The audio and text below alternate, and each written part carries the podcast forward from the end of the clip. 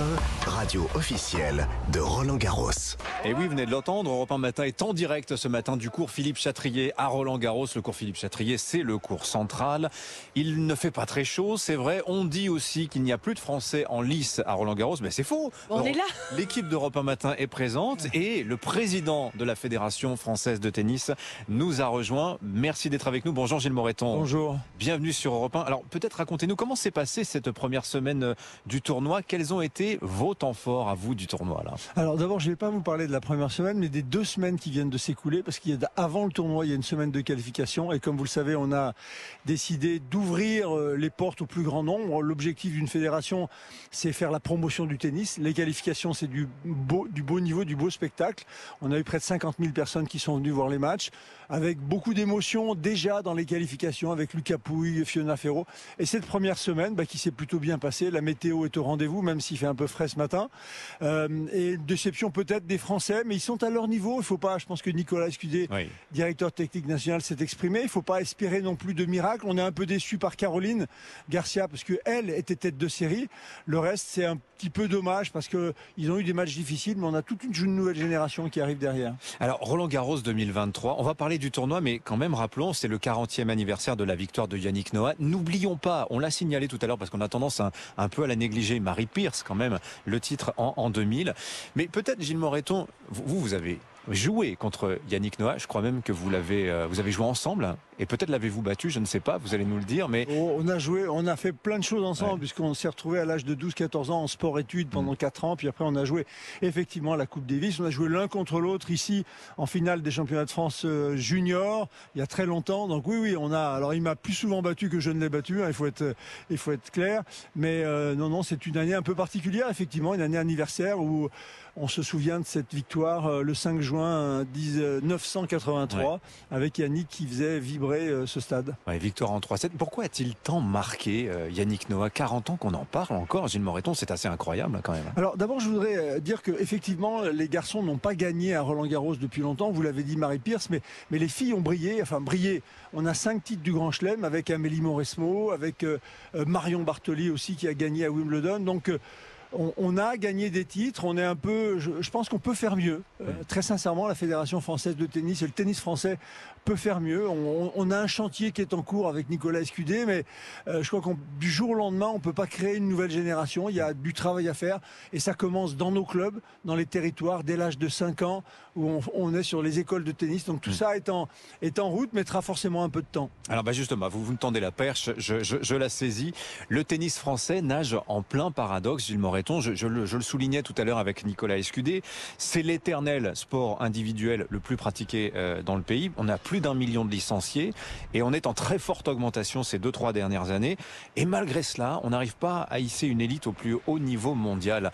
Alors que il y avait effectivement Nicolas Escudé, euh, le directeur technique national, nous le rappelait tout à l'heure à 7h10 sur Europe 1. Il y avait cette école française du tennis, cette école du tennis français. Qu'est-ce qui s'est passé Qu'est-ce qui s'est perdu euh, selon vous, Gilles Moreton? D'abord, la performance euh, sur le haut niveau, c'est une le, le fait d'individualité. Hmm. Euh, la fédération peut mettre des moyens, peut essayer d'accompagner, peut-être trop d'ailleurs. C'est le reproche qu'on peut se faire, c'est qu'on a des moyens à la fédération. On fait beaucoup de choses, trop de choses. Peut-être on assiste trop euh, nos joueurs et nos joueuses. Et euh, Vous les assistez trop. Vous pensez que c'est ça C'est possible. On essaie de trouver des, des- des- des raisons au fait que d'abord on est plus de 7000 clubs, que le tennis va très bien, le tennis loisir va très bien, parce qu'il Bah ne faut oui. pas oublier que l'élite c'est à peine à peine 1% hein, du, du, du tennis. Vous parliez du million, million 55 000 licenciés. Le tennis va très bien dans nos clubs. euh, la modernisation des écoles de tennis. En revanche, l'accès au haut niveau, c'est une, une affaire individuelle. C'est une, une, une affaire de responsabilité. Est-ce que nos joueurs se responsabilisent pas trop tôt, trop vite? Euh, on, on a là-dessus un, un vrai travail, un chantier qui est en cours. Euh, on a de très bons jeunes. On gagne dans les juniors. On a gagné ici avec euh, Elsa Jacquemot chez les filles. euh, L'année dernière avec Gabriel Debru. Euh, voilà, on a une génération qui est là et c'est la transition entre le junior et le haut niveau qu'on a du mal à faire.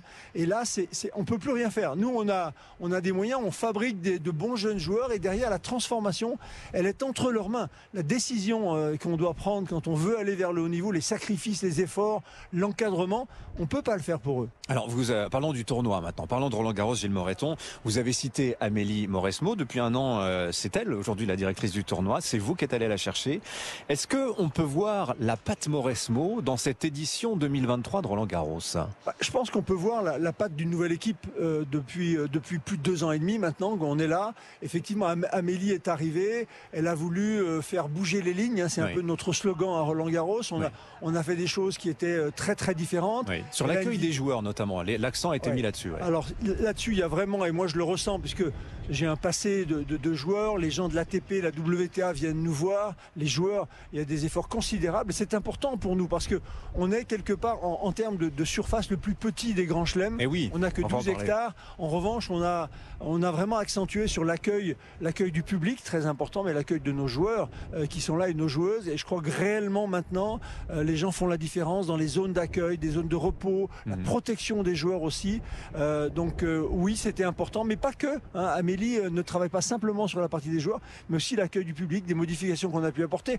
La, troisième semaine de qualification qui fait partie du tournoi, c'est aussi euh, l'idée aussi d'Amélie, et on a apporté ces améliorations. Mm. Il y avait, il y a beaucoup de critiques aussi l'an dernier notamment, mais on les entend encore sur les tribunes un peu vides en journée, surtout aux alentours de, midi. Alors vous avez mis en place, il y a ces fameuses places qu'on appelle annex up, qui permettent, s'il y a du monde, par exemple sur ce cours central Châtrier, eh ben, d'y accéder alors qu'on n'a pas forcément payé les, les billets pour.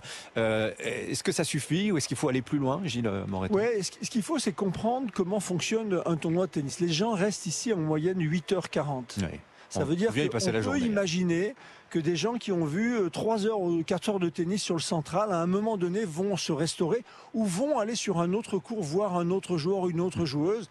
Et euh, on n'arrive pas forcément au, au début du match et on reste par contre à la fin. Hier soir, j'étais sur le match de, de Rinderknecht. Oui. Je regrettais, alors que le, le, le- le cours Suzanne Lenglen était plein, euh, je regrettais que, que, que le- les tribunes, il y ait quelques, des places libres. Mais ça, il faut le comprendre. Les gens sont arrivés euh, à, à 10 heures le matin. Il est euh, 22 heures. On est sur le, sur le Suzanne Lenglen et peut-être que des gens sont rentrés chez eux. Il y a beaucoup de gens qui viennent de province, beaucoup de gens qui viennent de l'étranger Oui. et qui le soir doivent rentrer. Alors j'ai une question un peu piège pour vous, Gilles Moreton, parce que vous avez cité cet éternel problème de Roland Garros, de la place. On est un petit peu comme ça coincé par des, des- des barrières physiques. On est quoi? C'est sur euh, aujourd'hui 15 hectares, si je ne dis pas de bêtises 12 hectares. 12 hectares. Est-ce qu'on peut encore agrandir Roland Garros, sachant que dans la décennie passée, mon Dieu, ça a été compliqué, ça a été politiquement très compliqué. Est-ce que vous, vous espérez, vous rêvez de pouvoir, euh, eh bien, vous élargir un, un petit peu, vous agrandir? Alors d'abord, Roland Garros et Wimbledon sont les deux seuls tournois du Grand Chelem à être restés. Euh, le cours Philippe Chatrier sur lequel on est là Mm. n'a jamais bougé. La Il, va avoir Terre 100 ans bientôt, en Il va avoir 2027. 100 hein. ans en 2028, il n'a jamais bougé. Et c'est un privilège que d'être plein, en plein centre de Paris avec un, tournoi comme ça. Deux se sont déplacés, l'US Open et l'Australian Open, pour faire, euh, euh, je veux dire, presque un parc d'attractions avec un- une âme qui est un petit peu différente de la nôtre. C'est vrai qu'ils ont beaucoup plus de place. On a des solutions, on y réfléchit. On a des choses qui sont en place et qui vont se, euh, qui vont se probablement évoluer dans, le temps.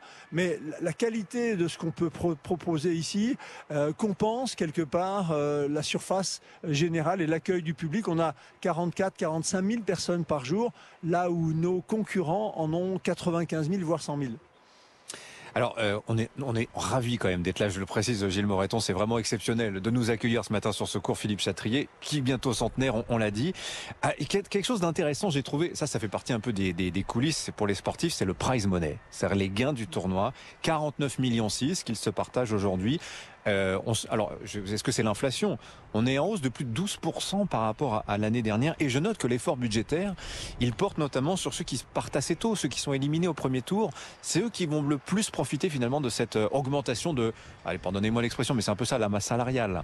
Ouais, on, on connaît un peu le, problème euh, général du tennis, c'est que finalement c'est un sport planétaire, on joue tennis de partout dans le monde.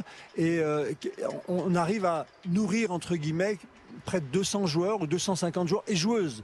C'est très peu quand on voit d'autres sports. Donc nous, on a voulu privilégier effectivement à la fois les qualifications, les, les, les joueurs qui sont au premier tour, deuxième tour, parce que euh, quelque part, pour le vainqueur, ça changera pas. C'est le titre euh, de Grand Chelem, c'est pas euh, l'argent supplémentaire qu'il va pouvoir gagner, qui feront la différence sur un Nadal, un Djokovic ou autre. Donc on, on a essayé de privilégier les joueurs qui font, euh, qui font le circuit en général et qui ont besoin de ces, Hmm. de ces moyens financiers pour, euh, pour continuer à jouer. Merci Gilles Moreton de nous avoir accordé cet entretien sur Europe 1. Merci à vous de nous accueillir dans ce formidable endroit qui est le, le stade Roland Garros. Bientôt centenaire, je le disais. Euh, Sur ce cours, Philippe Chatrier, je vous souhaite une excellente journée. Merci Gilles à vous. Moreton, bonne journée à vous.